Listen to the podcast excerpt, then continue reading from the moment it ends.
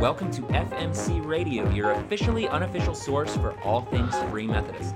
From in depth discussions with key FMC leaders to daily updates during events like General Conference, we want to keep a consistent stream of information flowing to you regarding where God is leading the Free Methodist Church. I'm your host, Josh Avery. We want to invite you to sit back, relax, and join us on this journey as we learn what it means to be Free Methodist in this episode of the FMC Radio Show.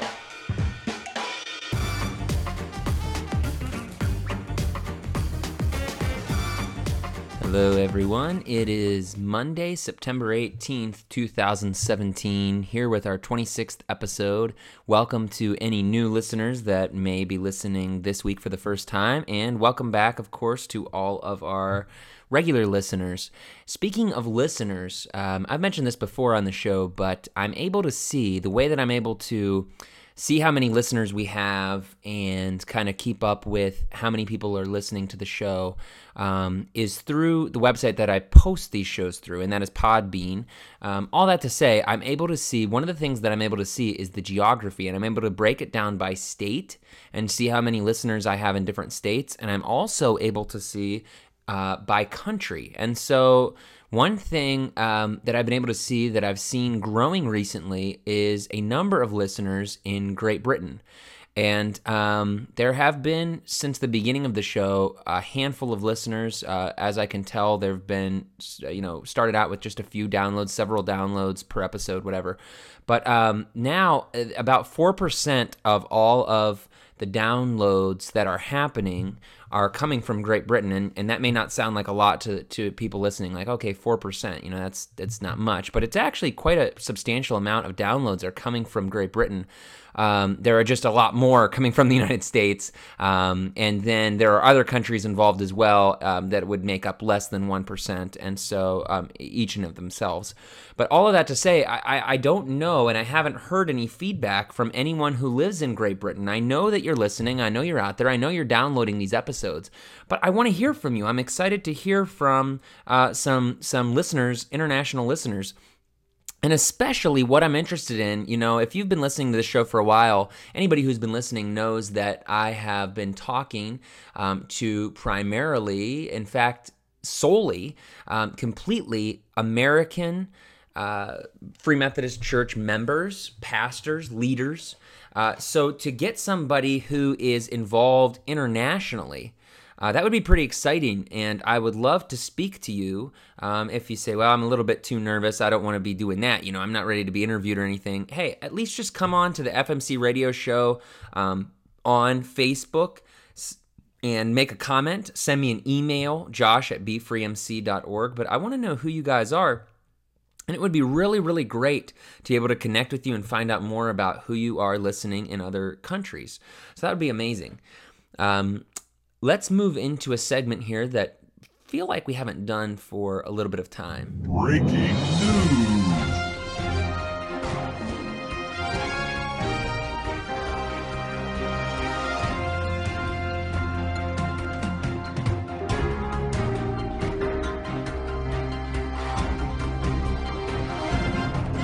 Well, in breaking news today, I have two stories for you. The first comes as a kind of strange um, somewhat weird news story. Just uh, I was uh, this past week um, Chris and I, my wife and I, actually went to Niagara Falls, and we went over to the Canada side, and it was the first time that I'd ever been there. Um, but it's pretty amazing if you ever get the chance. If you're ever in that area, I would definitely recommend it. Definitely um, go on the Maid of the Mist.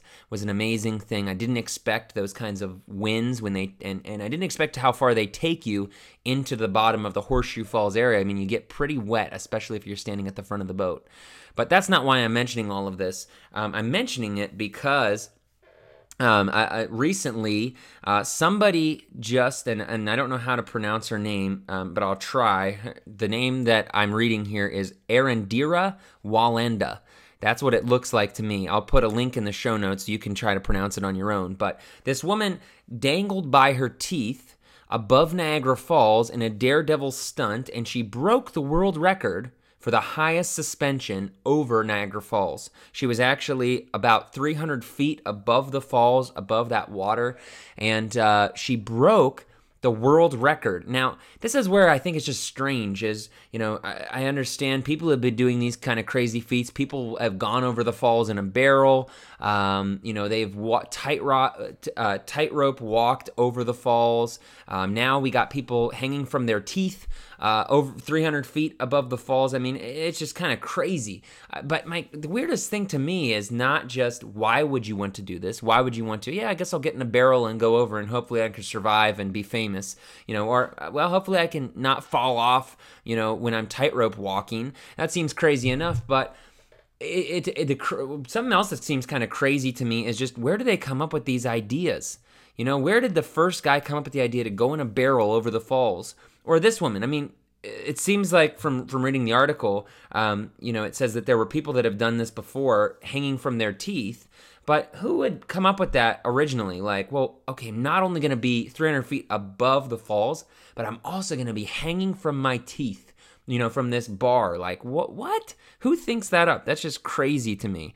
Um, and especially now having been there, and if you've been there, um, you'll know like that's that's just insane. Like, why would you want to go up there and and just risk so much, you know, to be up there. Now, to be fair, to fully report this, um, the, the, New York law um, requires at this point that people have a safety harness on while they're doing it. So if she would have slipped from her teeth and fell down, she wouldn't have died. Um, she would have been held from the helicopter that she was hanging from she would have eventually been held by the safety harness. So, I mean, there's still that point where, you know, hey, okay, she knows at the end of the day she's not in any real risk in what she did. But at the same time, I mean, there have been many people who have risked their lives, and it's just crazy. It's a crazy to the extent of, of what people do for, you know, these world records. Um, and when Chris and I were in the Canada side of Niagara Falls, we went into this museum, the Guinness Book of World Records Museum, and to take it into a, a kind of a serious, more spiritual look at what I'm talking about here is some of the things that you can win these world records for, you think, what is the point of this? You know, they're they're spending people are spending their whole lives to get these world records, you know, to to say I was the one who ate the most hot dogs in the least amount of time, or you know, I was the one who hung from my teeth the longest or the highest, you know, it's like if they could put that much energy and focus into that, think of what they could do, you know, for for the kingdom of God. And and, and that's kind of an interesting thing to the way of looking at it. Now, in our second, um, more serious uh, um, breaking news story today, uh, over from the Light and Life page um, from the Free Methodist Church USA website, there is an article that came out about a mission in Chicago called the Olive Branch Mission. And I did a little bit of research on this mission. This is the oldest rescue mission in the city of Chicago, and it's also the oldest in the United States. This mission dates back to 1867. So, by mission, I mean a homeless shelter. Um, and what's cool is that this was actually founded and led by Free Methodist women who dared to minister where most would not go. That's a quote specifically from um, their their website, from their page. Now that's pretty cool. Now what this new update, this breaking news from um, our Light and Life team that they reported on, is that uh, they have now partnered. This Olive Branch Mission has partnered with Starbucks, uh, group called Feeding America and a Greater Chicago Food Depository. So they're able to get this really amazing food for the lunches for the people, the packaged meals. Whereas before they just made peanut butter and jellies and put them in a bag lunch and passed them out. And people, you know, some people liked it and appreciated it. Others, it said they would just drop them on the floor. They would take the rest of the, you know, chips or whatever, and then and then just eh, peanut butter and jelly again, just throw it on the ground or throw it in the trash. And so now what they're able to put in here because they've made this partnership they're able to have these amazing um, uh, Starbucks sandwiches, which could go anything from a Cuban sandwich to a green goddess avocado salad. Um, and it's this amazing, really, really great lunch that they're able to give out. So it's pretty cool, though. Not just this this new um, you know partnership that the Olive Branch Mission has had with Starbucks um, and these other groups, uh, because that's pretty amazing in and of itself. Because if you go to the to the FMC USA page on this article, you'll see a picture of this sandwich, and it's it looks delicious. I mean, even right now, but but for a homeless person to be able to have access to this kind of delicious food, I mean, that's great. You know, it's not just a basic here's a bologna sandwich, but it's this amazing you know thing that normally they would have had to pay quite a bit for. Um, so not only that is amazing, but it's also really cool that um, something that I learned that I that I wanted to point out to you guys is that fact about this uh, mission, this Free Methodist, not only men, it's not just men founding it, because you hear a lot of stories about that, but a Free Methodist women starting this mission, the oldest mission, rescue mission in the United States. That's pretty amazing. Um, and I think it's so amazing that I think there's going to have to come some point very soon that we will revisit this mission. And I think I'm going to reach out to them and talk to them in the near future. And hopefully we can have somebody come on and tell us a little bit more about what the Olive Branch mission does and their foundings. And uh, it's a pretty exciting thing. But that will wrap up our breaking news for today.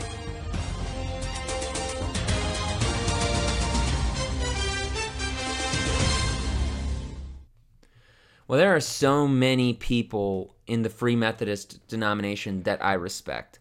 I, I, um, this past week, if you were over on their Facebook group, you may have seen some of the things that I was posting. Um, and last week on, on the show, we talked a little bit about um, the Bishop Bishop Roller's wife, Yvonne Roller, and uh, her servant leadership. Um, and also, I, I, posted a picture of uh, Kathy Davis Roebling from she's the director of the Marston Historical Center in Indianapolis at our world headquarters, and she was just an amazing person who gave us a tour um, of the historical archives when we were down in Indianapolis. Um, if you haven't been able to see that video, please go to the the, the page. She did, some amazing things. We were she was able to show us um, some original handwritten uh, letters from B.T. Roberts, the founder of the Free Methodist Church, and some other cool things. And she just has such a passion, so excited for um, what's going on and, and the things that she does. It's pretty amazing to see um, that. And so I have I have such a respect for you know those are just two examples, but for uh, so many people in the Free Methodist Church, but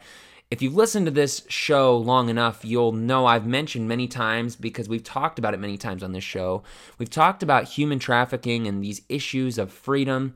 Um, and I am so excited to get to their next segment here after the break um, because we are going to be able to talk to Kevin Austin, the founder of the Free uh, Set Free Movement, a Free Methodist uh, movement to end modern day slavery. And, and um, I love what he's talking about today. So I, I, hope that all of you get the chance to really listen and take it in and ask yourself a question of what are you going to do about what you're hearing.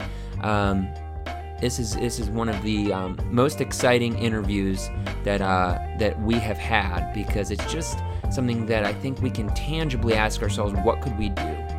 So, with no further ado, um, let's take our break, and when we come back, we will be with Kevin Austin. An old man vacationing, he stands patiently under a hotel sign that blinks vacancy. He's thinking maybe he's too late to make the drop off till a truck coming his way brakes and stops short. And now he's out of sorts, you can see he's sorta nervous walking through the passenger door. The meet his ordered service, this is someone's daughter working. Blames his conscience when the driver says she's my youngest. Her name is Constance, he comments, and it's only six dollars per visit. Just don't leave any marks on her. It hurts business thought for a minute and confess that's fair. Since it was three dollars less than his cab fare. How old are you, honey? She says I'm 13, her nose is runny. It's raining in the Philippines. He handed over the money. In a chilling scene, the truck drives off, and now he's on the hunt to kill her dreams. The sign reads no vacancy. He leads Constance to a room he is rented for tapancy. He's about to turn six into 6,000, and all you gotta do is click on your web browser. It's not illegal. Welcome back to FMC Radio. We are here today with Kevin Austin, and uh, he comes to us from the Set Free Movement. And uh, wanted to make sure that we got an interview in with him. A few episodes ago, we were able to talk to Ginger Coakley, um, who, if you were able to listen to that interview, they are um, working with the Set Free Movement, and they started a house called Eden's Glory. So we got to hear a little bit about what they do in Illinois but because this coming Sunday is Freedom Sunday, um, you may hopefully be hearing a little bit about this in church, um, but probably not to the extent that we're able to sit down today and talk to Kevin uh, um, into this extent. So, thanks, Kevin, for uh, coming on and talking to us today. Yeah, sure. It's great to be with you. So I want to just ask you first, um, just a little bit about your personal life, and, and to, for you to just tell us a little bit about yourself um, and kind of your history in the Free Methodist Church and how you got to where you're at today. Sure, I was a professional musician for the first half of my life, and I was uh, associate pastor at a church that was very missions minded. And it got to the point where uh, my kids were old enough that uh, my wife uh, felt like she could handle me being gone for a few weeks and really encouraged me to go on a short-term missions trip. And I ended up in Cambodia for three weeks and uh, taught in a small little village and spent a lot of time with uh, International Child Care Ministries children and with the Filipino missionary that was serving. And it broke my heart and it started to open me up to this idea of uh, injustice in the world. And uh, I, I started to, to see from that point on, I started to experience different things in different world contexts um, that uh, led me down the path to where I am now. Eventually, I became a missionary to Thailand, and my family and I served there for seven years. And Thailand has a significant problem with human trafficking, particularly in the form of prostitution. And it was there that uh, really felt God calling me and uh, and others. Others felt God calling at the same time to uh, re-engage the Free Methodist Church in the issue of slavery in the world. And what year was that? Uh, I was a missionary from 2001 till 2008. Okay. And um, it was around, probably around 2003, 2004, that I started really asking some serious questions about the prostitution I was seeing. And that led eventually to the general conference that happened at Spring Arbor in 2007, where the Free Methodist Church took a decisive stand against human trafficking, passed a very strong resolution against human trafficking at that point. Uh, then I came back off. I came off the mission field and uh, really launched the Set Free movement around 2010. Wow. So it's really only been seven years that this has been this has been going now. Yeah, I think we're going into our eighth year now, and it's taken different forms. Um, Ginger Coakley, who you had on your program previously, Mm-hmm. was really the first person that joined with me uh, in a decisive way. Um, and uh, so, yeah, it's been about, we're going into, I think, our eighth year uh, as, as, an organ, as an organization, as Wow. a movement. Yeah, and, and in some of your story, it's it's interesting. Most people that I've talked to or read books from or heard from on this issue, it it's always seems to go back to a personal involvement, whether it was just a short term trip, whether it was something longer as a missionary. But it seems as if people who go over and see some of these things firsthand, whether they go to another country or see some things, you know, firsthand in America, once you see it, it seems that you can't just ignore it. Um, you need to do something about it. That seems to be a common thread that I hear from these kinds of stories. Well, that's right, and that's why there's so much of an emphasis in Scripture about community and about justice and about caring for the poor and the, the marginalized, because it's really our faith is relational, not just uh, not just a, a, an exercise of our of our lips, an exercise of our thinking. It's a relational relationship with God and with others, and so we can't help but be moved when we see injustice and suffering. Yeah. Yeah, and that's and that's very true. And I think that um, that that's true of most people. I think what what most people would like to do is, is overlook it, kind of out of sight, out of mind. Like, yeah, I know prostitution. I know there there's things that go on in the world today that I that I don't like, and maybe if I just kind of not think about it, then I can just ignore it or or pretend that it doesn't exist. But uh, when you hear some of the stories or you see some of the faces, especially firsthand, that's when it it really makes a difference. Um, and I, I know you also referred to in in your story you were talking about kind of wanting to return free methodism to some of its roots in this abolitionism could you tell us a little bit about that of the first free methodists and and what do you mean by that returning to the roots Yeah, sure. Well, the, the, the Free Methodist Church, historically Methodist Church, and that's true for other Wesleyan holiness groups and people that we know, like the Wesleyan Church and the Church of the Nazarene and Church of God Anderson. There are a whole bunch of us that used to be part of the Methodist Church, and in the um, in the 1850s, uh, 1860s, uh, a group of Methodist ministers in Western New York were being awakened to the issues of uh, slavery and poverty, and um, and also women in ministry, and um, that awakening. Uh, combined with what they were reading in scripture and what they were seeing in the nation around those issues, uh, compelled these these uh, men and women of the of what is now the Free Methodist Church at the time they were Methodists to really stand up against the Methodist Church and start asking some some very serious questions. And so the Methodists kicked them out and they became Free Methodists. Mm-hmm. So we have we have some you know there's a reason why we're called free mm-hmm. is because we believe in freedom for women to serve, that women are equal to men in every in every way, and there should be nothing hindering them from serving. That um, the spirit should be free to move. That the pews should be free because uh, back in that time you had to rent where you sat. So the more money you gave, mm-hmm. the better accommodations you had, or the closer to the front you you had. And so the poor were standing in the back. So free mm-hmm. the pews there should be freedom for all to come and hear the gospel, freedom from slavery, freedom from secret societies, um, and uh, you know, c- kind of on and on. I mean, there are, there are other issues too, um, but I think those are those are universal issues that go back to the beginning of in Scripture, all the way through Scripture, and then different times in in the history of the church. And so, um, you know, it's it's been good to be out and about in our different churches all over the world. And it doesn't take a whole lot of convincing because I think the majority of Free Methodists really understand the uh, the scriptural call to justice and also our historical understanding that we've been at the forefront of justice, uh, you know, for many many years. Hmm.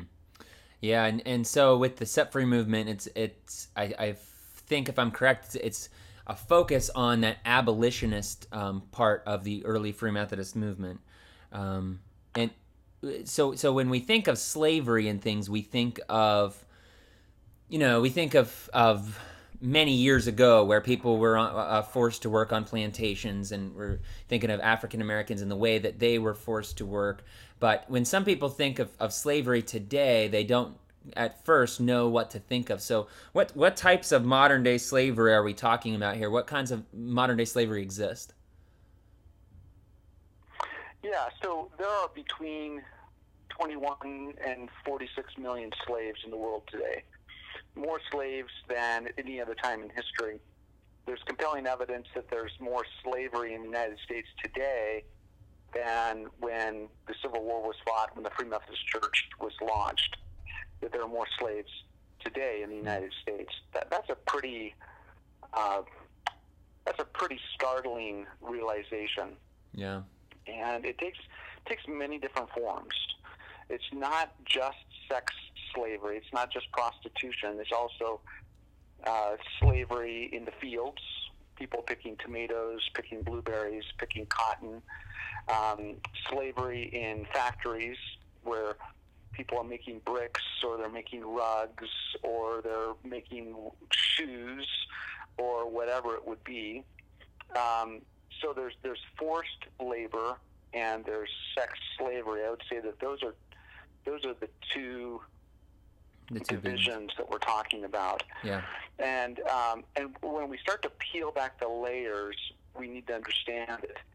It's not it's not just about sex. It's not just about women, it's also about men, it's also about children, and it's really about what makes people vulnerable and what creates a, a, a reason for exploitation. So it involves uh, commerce. is a, it's a business. It's a huge money-making business, an estimated 150 billion dollar a year business.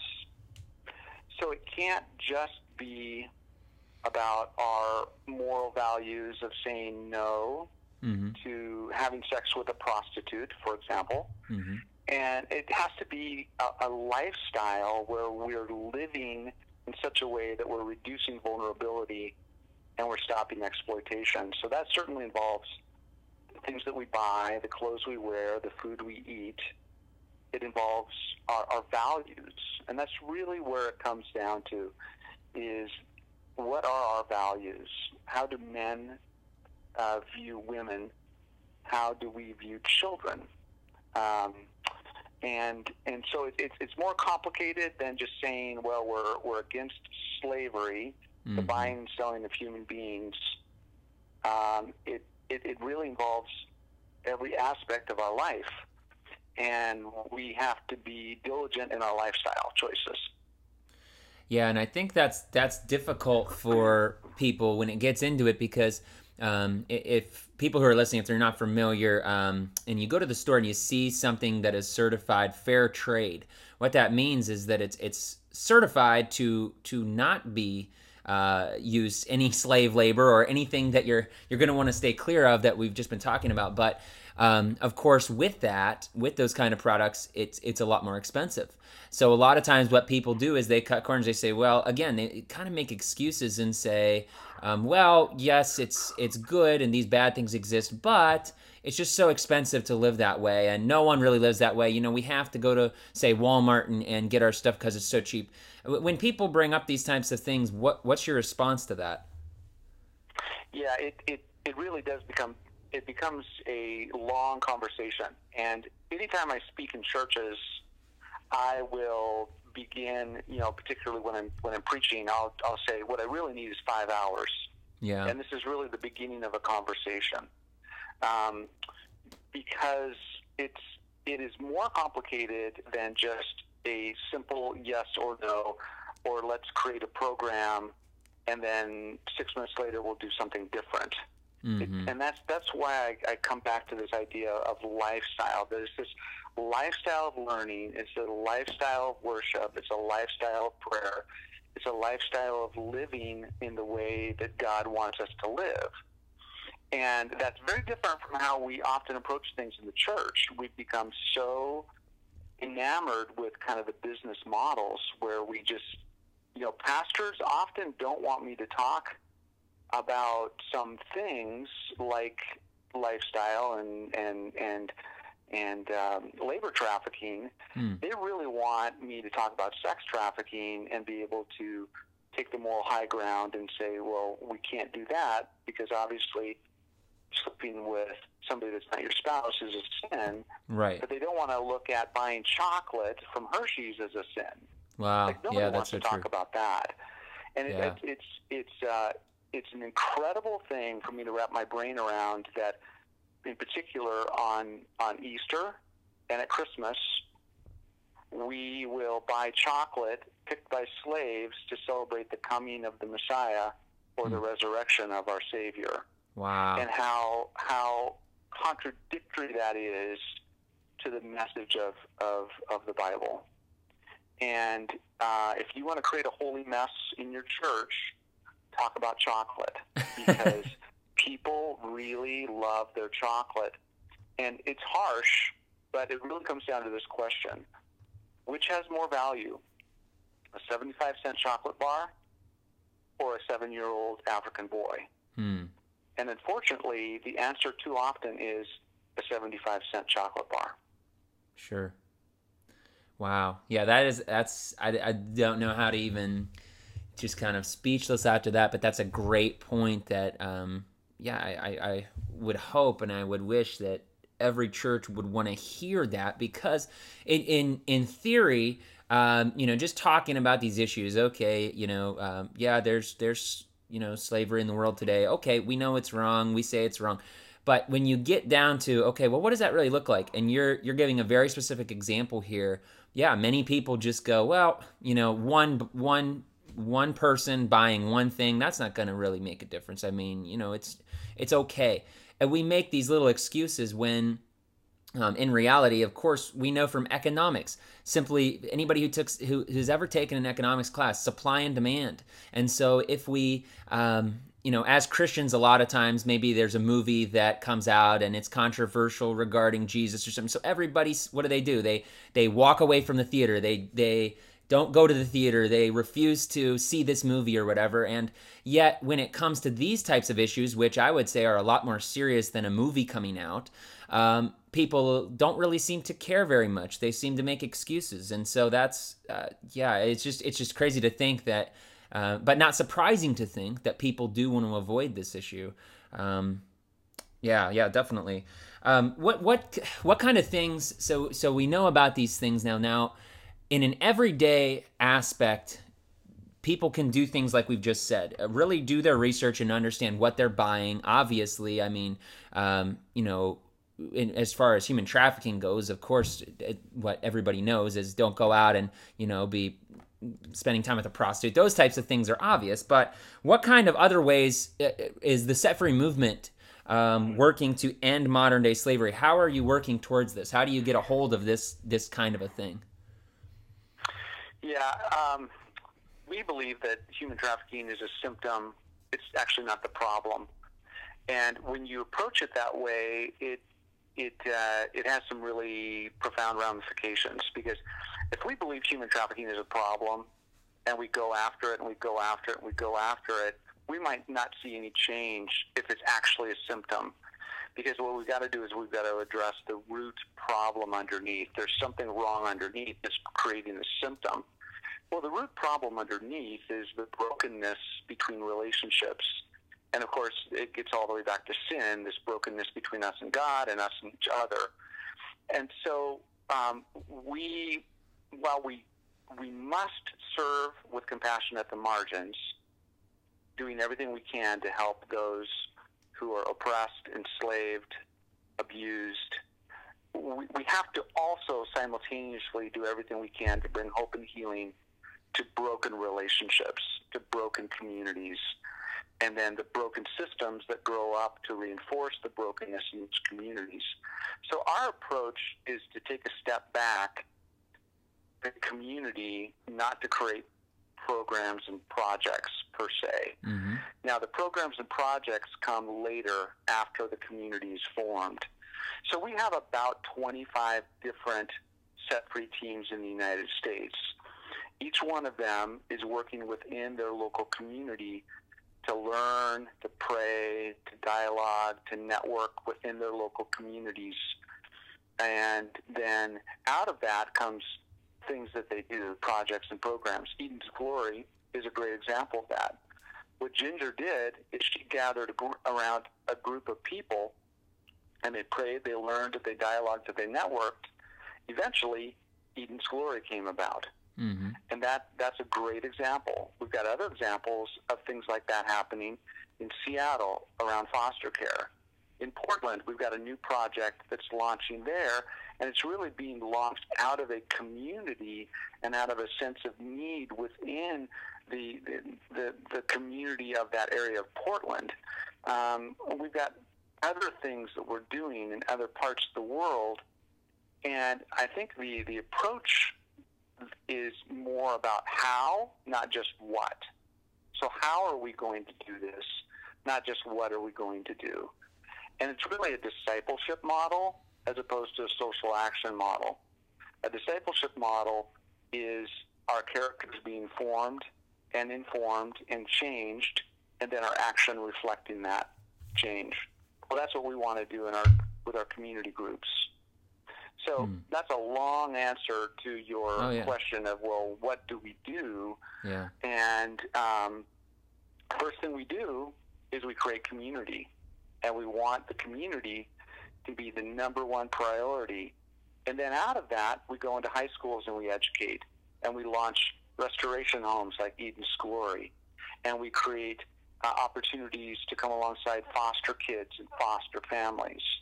And we partner strong with people like Restorative Freedom in Haiti, that is, um, you know, working to stop the, the, the trafficking of children uh, in Haiti. We work alongside of uh, Filipino leaders in the Philippines who are addressing the child trafficking there that's fueling cybersex pornography. So there's a variety of things that we do, but our starting place is community.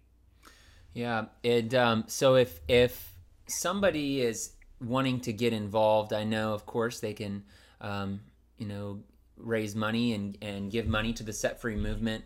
And and what if they if if an individual or a church would like to take the next step of being one of those communities that is creating something local um, in their community, what would be the first steps to do that? Yeah, uh, contact me. They can write to me at kevin at setfreemovement.org. They can go to the website, our website, setfreemovement.org.com, and they can they can find ways to get involved there. They can write to me from there. They can download our phone app. So we've got a phone app. They can download that. They can be involved. Um, they can have their church do Freedom Sunday. If they're anywhere close to Indianapolis, they can come join us for the Freedom Forum on September 30th. Um, there's a lot of different ways that they can get involved. Um, our teams, our 25 teams in the U.S., have almost all come out of a Freedom Sunday experience. Hmm. And um, and so doing Freedom Sunday at your church is really, really helpful. Um, and uh, writing to me, I mean, I'm more than happy to, to answer questions, send people, uh, you know, some more literature that really details out how we engage, what we do, how we do it. Yeah, definitely. Yeah, that would be great. Um, yeah, if you can send me that stuff, I will. I will definitely post that on our Facebook page, um, and also I will put a link in the show notes to some of the links um, and and the email and things like that, so everyone can just look there when they're listening and uh, have the email and the link to the website. Um, great. So I, I think one thing that that a lot of people think about, and we talked about this a little bit with Ginger, but I don't I don't know why this is. Maybe from movies or I don't know, but a lot of people think when they think about fighting fighting human trafficking, fighting modern day slavery, I think of uh, you know, oh, that might be pretty dangerous. There might be some danger involved with doing that because the people who are are making money off this thing don't want it to stop. So, do, do you what would you say that? Do you think there is some danger to doing this? Have you seen that? I mean, what what's that risk factor look like for you? Well, I think it depends on what you're doing, where you're doing it, how you're engaging. Um, we really caution people to let the professionals uh, do what they need to do. And so, if you're not specifically called, gifted, and equipped to be in law enforcement, you've got no purpose, no reason to be involved in trying to rescue people physically. Mm-hmm. Um, you know, let the police do what they need to do. Let the lawyers do what they need to do.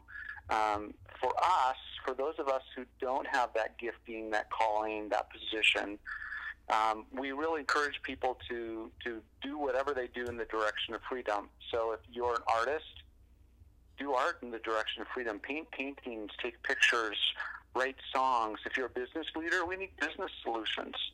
We need to employ people who are vulnerable so that they can uh, not be vulnerable uh, because of poverty.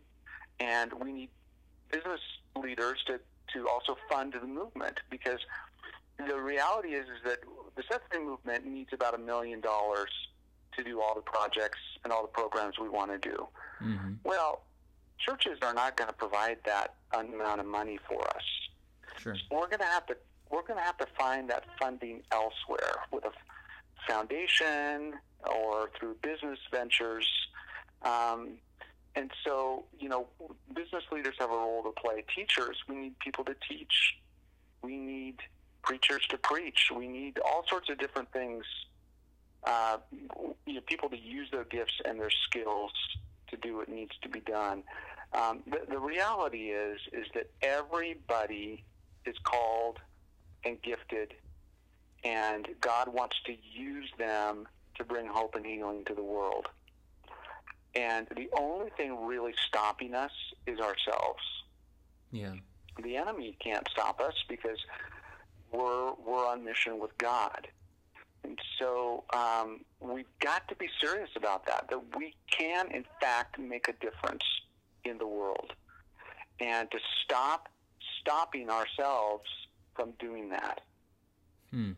I don't know. Did that answer your question? No, yeah, yeah. That's that's great. Yeah, because there's always going to be a reason out there, you know, in your mind to not do something. I mean, there's always going to be, oh, I don't have time, or oh, it's too dangerous, or oh, you know, there's, there's always going to be some reason not to do something that God wants you to do. So at some point, you're going to have to get past that and just say, you know what? Okay, there's a lot of questions here, a lot of reasons why, you know, I feel like I, I couldn't do it or not qualified or whatever. But it, it's God has obviously put something in your mind for a reason. And so, yeah, it's, it's definitely um, moving. I, I, like that, uh, moving in the direction of freedom. So if you, if, like you said, if you're an artist or whatever your personality is, whatever you've been, you're gifted to do, you know, use that and further um, that that freedom, that spiritual freedom, physical freedom, whatever that that freedom you know means in in your context. But um, you know, move towards that and and that's great. Yeah, um, well, and we make it too complicated. Um, people do not have to do what I'm doing. They don't have to go to the Philippines. They don't have to give huge amounts of money. They don't have to be part of a set-free team. Again, uh, bring it back to its basics, and, and it's, it's about vulnerability. So, can everybody uh, love somebody who's vulnerable? Well, yes, everybody can and that might be your neighbor across the street. It might be the the the friends uh, of your son or your daughter. It mm-hmm. might be uh, somebody at your place of work who is in an abusive relationship. And you can be a, a caring person. You can smile at people. You can um, you can uh, do small things uh, around the corner or across the street at your place of business, at your school, to make a, a big difference. You can ask very important questions. Um, you know, you can ask where do these products come from. You can ask, well, why do I believe these things? Um, you know, we're we're we've just seen this devastation in Houston uh, and in, in South Texas with the hurricanes. Well, what can we do? We can give a little bit of money to the Bishop's Relief Fund. You can sponsor a child through International Child Care Ministries. And it just kind of goes on and on and on. You can buy products from Seed. Mm-hmm. Um, all those things make a little bit of difference, and a little bit of difference combined over time and with other people making a little bit of difference makes a huge difference. Sure. Yeah. Yeah, definitely. Because we often, uh, yeah, like try to downplay it in our minds, saying, well, you know, again, like we said earlier, was it one person, you know, well, would that really make a difference? But yeah, because people, one person does it, and you get maybe some friends together, or you, you know, say you hosted a Freedom Sunday, and you have your churches all on board, and they're excited about it and and so you know what if ginger would have said well will one person really make a difference being excited about this? And and what if she wouldn't have done that? And now we look back and we're able to see uh, oh wow you know lives are being changed. There are women who are coming into this house who are their lives are being changed. And yet it all started with that one moment of will That's this right. person respond? Same thing with i don't know if you're familiar with uh, shirley Pastor Shirley of God's Choice in the Pittsburgh conference, um, who we spoke to in, in our second episode. But she had a thought. I, I, wonder what I would like to reach out to special needs people. And now there's there's countless places in countless uh, states, countless churches that are reaching out to a place to a you know special needs community that was never reached out to before. And so if you are out there listening and you feel you know called and you say, well yeah, I just don't know about this. You know, that doesn't matter. You know, you that you get the resources and the things will fill themselves in. If God is, you know, on your side, that's gonna that's not gonna matter later on.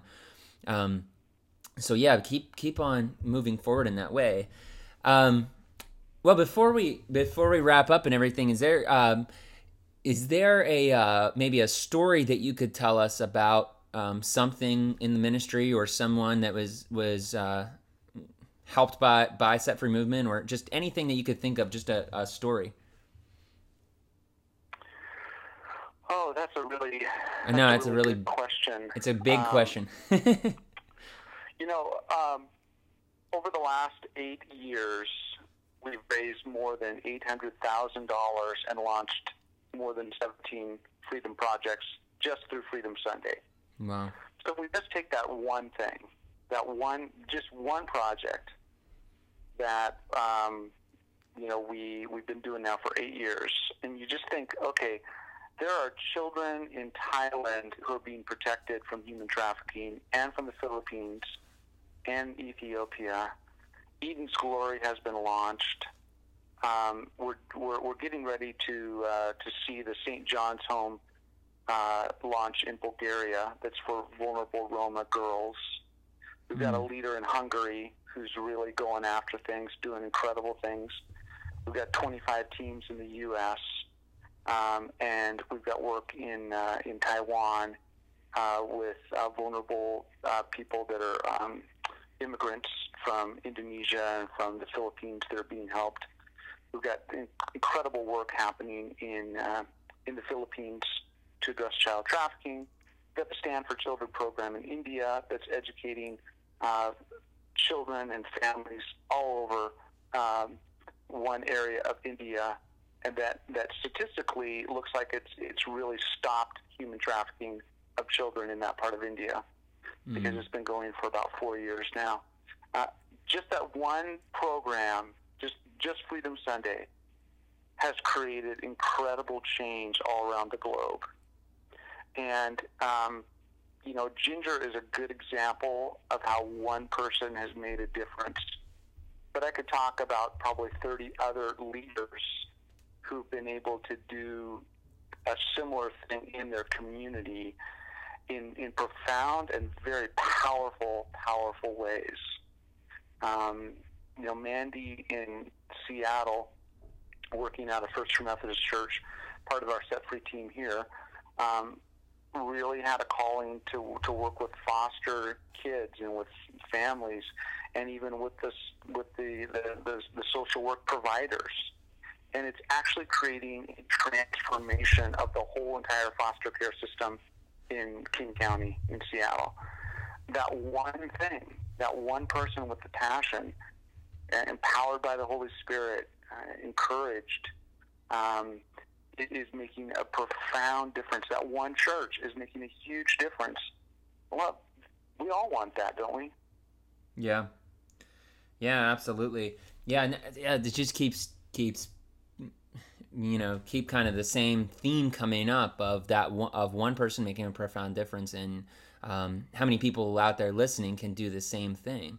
Um, I'm excited to hear, um, like you say, every Freedom Sunday there are so many different things that kind of come out of it, and I'm excited to see what's going to come out of this year. Um, of course, there are things that you could probably kind of kind of guess at and say, well, we're going to get a lot of money in this Sunday because we're going to be raising money, you know, from the different churches and all those things. But it's the some of those surprising things that are really exciting to see. You know, the the people that are affected and that are hearing this podcast or going to their church service and they're going to hear about some of this stuff for the first time, and that's whenever that uh, those things start to pop up. Like you've just referenced those things that just kind of came about um, of people finding out what was going on. Yeah, that's that's great. Um, before we before we wrap up, is there anything that I haven't asked about or talked about that that you'd like to bring up that you think would be great for everybody to hear about? Well, like I said, when I speak to churches, I need about five hours. Yes, You know, that's true. Basically, just just kind of touched on some brief points, and of course, there's a lot more that needs to be talked about, and Sure. a lot more stories that could be told. Um, looking at Scripture, there's a whole theology of what we're doing to unpack. Um, and I would just really, you know, invite people to go to the website. I would invite people to pick up the the, the Fremo Journal book, um, um, Urban Shalom, that we published in June, uh, and they can get that through the the Free Methodist Church bookstore. Um, contact me, write to me. Uh, I'm I'm more than happy to connect. Uh, I'm in about 20 different states each year and starting to, to do my travel in September. So, you know, it could be that I'm, I'm going to be in your in your conference and, and not far from where you are. Um, you can invite me to come. I'm I'm you know more than happy to come spend time with your church, talk to your leadership team, spend time with uh, people that really want to make a difference because human trafficking is everywhere, and we, we can do something about it. Awesome. Yeah. Well, I would re- I would definitely encourage um, everyone who's listening to think of how you can respond, whether that's in the way of personally stepping up and doing something with the talents and the gifts you've been given. Or maybe it's uh, talking to your pastor, or if you are a pastor listening, saying, hey, maybe I'm going to get on there and, and think about inviting Kevin, uh, someone from the team, to come out and speak.